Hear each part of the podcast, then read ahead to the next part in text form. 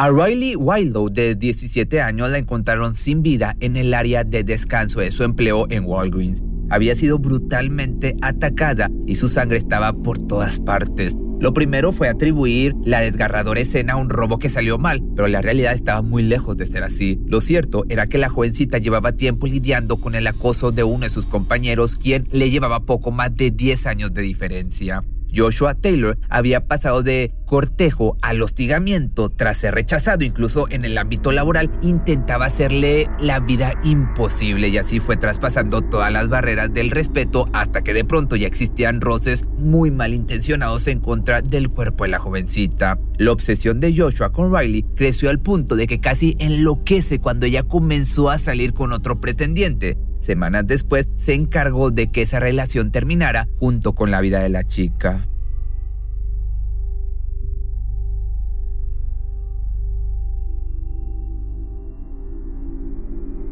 Nacida en Colorado Springs, Riley había llegado a este mundo un 20 de enero del año 2005 para ser la hija única de Courtney Wildlow, quien iba a hacerse cargo de ella como madre soltera. El tenerse solamente la una a la otra hizo que ambas formaran un lazo de madre e hija sumamente fuerte en el que la confianza, el amor y la protección fungían como principales características. En cuanto fue creciendo, su personalidad ya se fue desarrollando e inclinando a los intereses artísticos. Además de ser noble y solidaria, Riley demostraba tener un talento nato para el arte y para la música.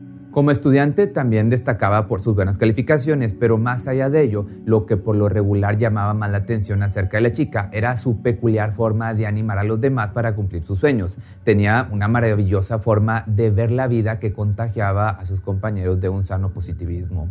Podríamos decir que casi resultaba imposible verla sin una sonrisa en su rostro. Smiley Riley. De esta manera, para que te des una idea, la apodaban con cariño, claro. Dentro de sus principios y de sus más características frases también se encontraba una que hacía referencia a su principal atributo, la bondad importa. Solía expresar también con bastante frecuencia.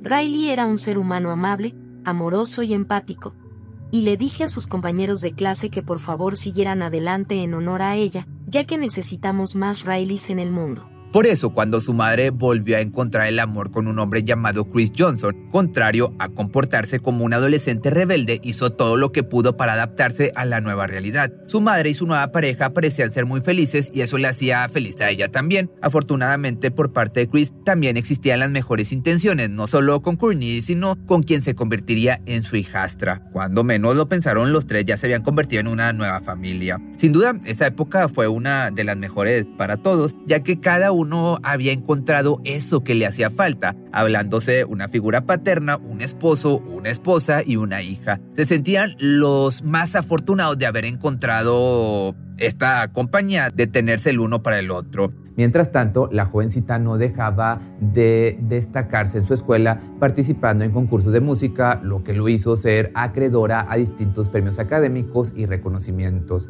Por si fuera poco, su deseo por ayudar a los demás no solo se limitaba a sus seres queridos, sino que también se tomaba el tiempo de contribuir como voluntaria en una sociedad protectora de animales. No había nada que esta chica no hiciera bien. Tenía el sentido de la responsabilidad tan desarrollado que al cabo de los 16 años pensó que ya era tiempo de contribuir en casa económicamente, por lo que decidió tomar un trabajo de medio tiempo. Fue así como en el año 2021 comenzó su experiencia laboral con su primer empleo en Walgreens. Ahí rápidamente se dieron cuenta del enorme talento que tenía para llevar a cabo de la mejor manera el servicio al cliente, siempre como te platicaba con una sonrisa y la mejor disposición de ayudar. Al cabo de un tiempo Riley ya se había ganado el cariño de casi todos sus clientes, por eso cuando su trágica muerte se dio a conocer, muchos de ellos demostraron cuánto le extrañarían por medio de cartas y bonitos gestos para con su madre.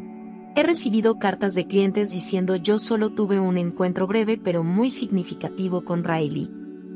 Incluso de una mujer que hizo una pintura, las ganancias que obtuvo de ella las donó a la escuela de arte en honor a Riley, y luego me trajo una copia y me dijo que mi hija realmente la había conmovido.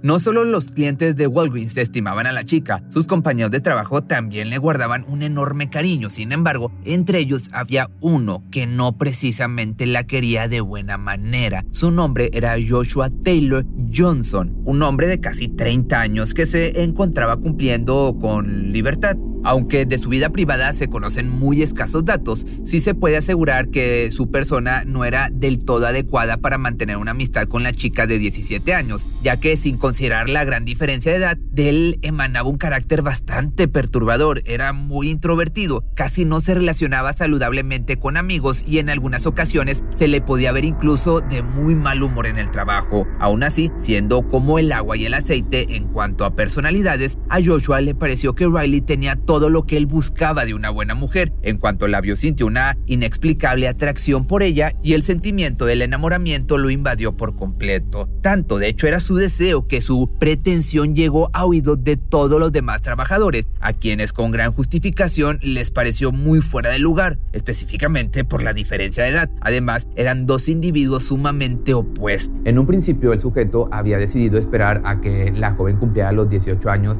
sin embargo, cada semana que transcurría ponía más peso en la poca paciencia del hombre. Quizá pensó que de no actuar ahora probablemente alguien más se ganaría el corazón de la joven que le gustaba, de modo que no pudo cumplir su promesa de aguardar. Naturalmente la respuesta que recibió fue negativa. Sus sentimientos no eran bien correspondidos y fue en ese instante que la sentencia de muerte de Riley se escribió en su destino comenzó por hacerla menos en el trabajo, a ignorar todas las preguntas y dudas que ya tenía sobre cualquier cosa en la que él debía capacitarla. Y aunque, como hemos mencionado, Riley se caracterizaba por tener una personalidad muy amable, en este sentido sí le causaba hasta cierto grado de resentimiento, ya que afectaba directamente en su empleo. Poco a poco la situación, lejos de mejorar, se convirtió en algo tan insoportable que no quedó otra opción más que sincerarse con algunos de sus amigos de confianza. Ellos la aconsejaron y le brindaron algunas palabras de apoyo para sobrellevar las cosas. Sin embargo, Joshua llegó a un punto de no retorno en el que el acoso emocional se convirtió en violencia física con una falta de respeto hacia el cuerpo de la chica. Siendo esta la gota que derramó el vaso, decidió reportarlo con el gerente de la tienda. Su nombre era Justin. Por desgracia, el único proceder del hombre se limitó a una llamada de atención. No obstante, después de este desagradable incidente, el horario de ambos tomó caminos separados, así no se encontraron por un tiempo y la chica comenzó a restar importancia a la existencia de este sujeto. Fueron algunos meses en completa paz, incluso en ese tiempo conoció a un chico con quien rápidamente congenió, que este se llamaba Jacob. Tenía 19 años, al igual que ella sintió como su corazón se aceleró cuando se vieron por primera vez. Posteriormente, Jacob también comenzó a trabajar en el local y ahora se veían con mayor frecuencia frecuencia. En realidad se estaban enamorando, aunque sería justo ese romance el que pondría la cuenta regresiva para el asesinato de Riley.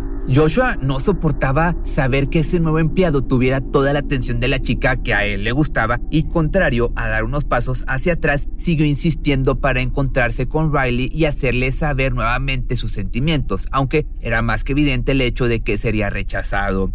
Tiempo después, por petición de la joven, se le otorgaron horas extras en el local. El gerente le dijo que de ser así, tendría que compartir turno con el sujeto que solía acosarla, pero considerando que, las, que necesitaba estas horas, decidió tolerar la situación. Esperaba evitarlo, eso sí, el mayor tiempo posible. No obstante, el 11 de junio del año 2022, Riley sentiría en carne propia el verdadero significado de la crueldad humana. Ese día, otra gerente estaría al mando en el turno. Su nombre era Cristal. Ella conocía la situación, mas nunca imaginó lo turbio que se pondría ese turno laboral. Todo comenzó cuando después del descanso, Riley no volvía a su puesto de trabajo, lo que parecía sumamente inusual ya que la chica era una trabajadora muy comprometida. Minutos después, cuando se percató de que Joshua tampoco se encontraba en su lugar, llegó a su mente el peor de los pensamientos. En su interior sabía que algo no andaba bien y su primera reacción fue asomar a la calle, justo donde se encontraban los contenedores de basura. Lo que vio después no tenía ningún sentido, pues alcanzó a percibir los pies descalzos de una persona, así como también un inusual aroma lejía. Cristal decidió volver a la tienda y sabiendo que algo marchaba de forma muy extraña, puso el de cerrado. Minutos después se comunicó con su compañero, el gerente Justin, quien al no poder contactar a Riley decidió emprender camino al local y revisar las cámaras de seguridad. No tardó ni 10 minutos en percatarse de lo que había sucedido. Vio a Joshua caminar hacia la sala de descanso donde, igual que la gerente, puso un letrero de cerrado. Acto seguido se aseguró de obstruir las imágenes que captaban las cámaras de seguridad mediante un par de contenedores apilados y para terminar puso sobre las ventanas papeles pegados con cinta adhesiva. Esas imágenes, Justin corrió directo hacia la sala de descanso, quitó todos los obstáculos antes mencionado y al abrir la puerta ahí estaba el cuerpo de la chica. Joshua la había apuñalado con un arma blanca hasta arrebatarle la vida. La sangre por todos lados dejaba muy en claro la ferocidad del ataque y minutos antes de las 7 de la tarde se dio parte a las autoridades. Una vez los oficiales se dieron cita en el lugar, la gente del exterior comenzó a para saber lo que había ocurrido. Una de ellas era una clienta que justo había pasado por la tienda algunas dos horas antes. Dijo a los investigadores haber escuchado gritos de una mujer, pero no le dio importancia al pensar que quizás se había confundido. Pero por otra parte, cuando se comunicaron con la madre de la víctima, lo primero que pensó fue que todo se debía a un asalto a la tienda que había salido mal. Sin embargo, cuando finalmente llegó a la escena del crimen, se dio cuenta que los hechos habían ocurrido en la sala de descanso. Ahí ni siquiera se situaba una caja registradora con efectivo. Fue entonces que le preguntaron a la mujer si existía alguien capaz de hacer algo así en contra de su hija, algún enemigo, un pretendiente furioso, un conocido que no le diera confianza. Con ese cuestionamiento, Courtney lo entendió todo. Se trataba de un feminicidio y se vino a su mente el nombre del sujeto que Riley, para que te des una idea y agárrate bien de la silla o de donde estés, fueron un total de 42 heridas punzocortantes las que causaron que pasara mejor vida, cada una infringida con evidente saña, ira y odio por parte de un sujeto cuyo amor era mal correspondido y quien tenía tan poca conciencia que al día siguiente ya se encontraba en la frontera con Nuevo México. Ahí fue interceptado por una unidad de policía y puesto en custodia. Sin embargo, los oficiales que lo detuvieron no tenían idea de quién era y por qué intentaba salir del país. Fue su rostro lleno de cortes y marcas de golpes lo que hicieron que lo interceptaran. Naturalmente fue cuestión de tiempo para que con su identidad descubrieran que en realidad el hombre estaba huyendo por un homicidio e inmediatamente fue enviado de regreso a Colorado. Ahí enfrentaría su horrendo crimen. Esos hallazgos, más las pruebas de las cámaras de seguridad, fueron suficientes para que se le acusara de asesinato en primer grado. Mientras que él cumplía su castigo de prisión preventiva sin derecho a fianza, la madre de la víctima preparaba su funeral y recordaba con mucho dolor una de las muchas cosas que vivió con su hija, en especial la historia de un tatuaje que tenían poco tiempo de haberse hecho juntas. Riley estaba determinada a hacerse un tatuaje, y durante dos años siguió preguntando y yo seguí diciendo que no. Y ella vino a verme una noche y me dijo, ¿qué tal si nos tatuamos juntas? Y ella lo había dibujado y esto es lo que era, lo hicimos en diciembre.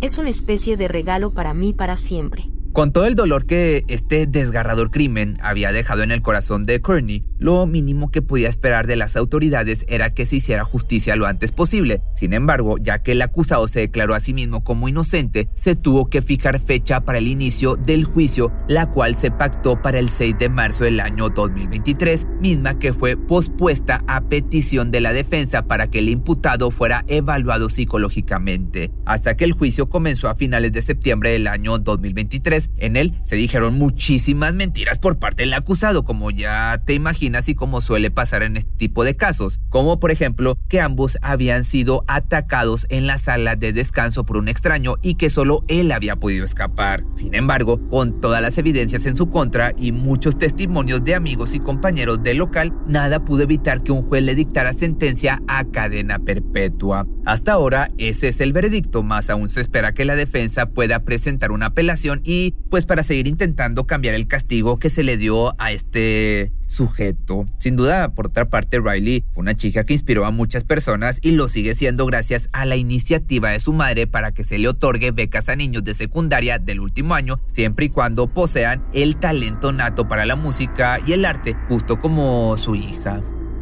Si te gustó este video y eres de los que solamente les gusta escuchar los audios, ya lo puedes encontrar en Spotify y en Apple Podcast o bueno, en todas las plataformas de audio, pero sería bien que me dejaras en estas dos en especial una buena calificación para seguir creciendo.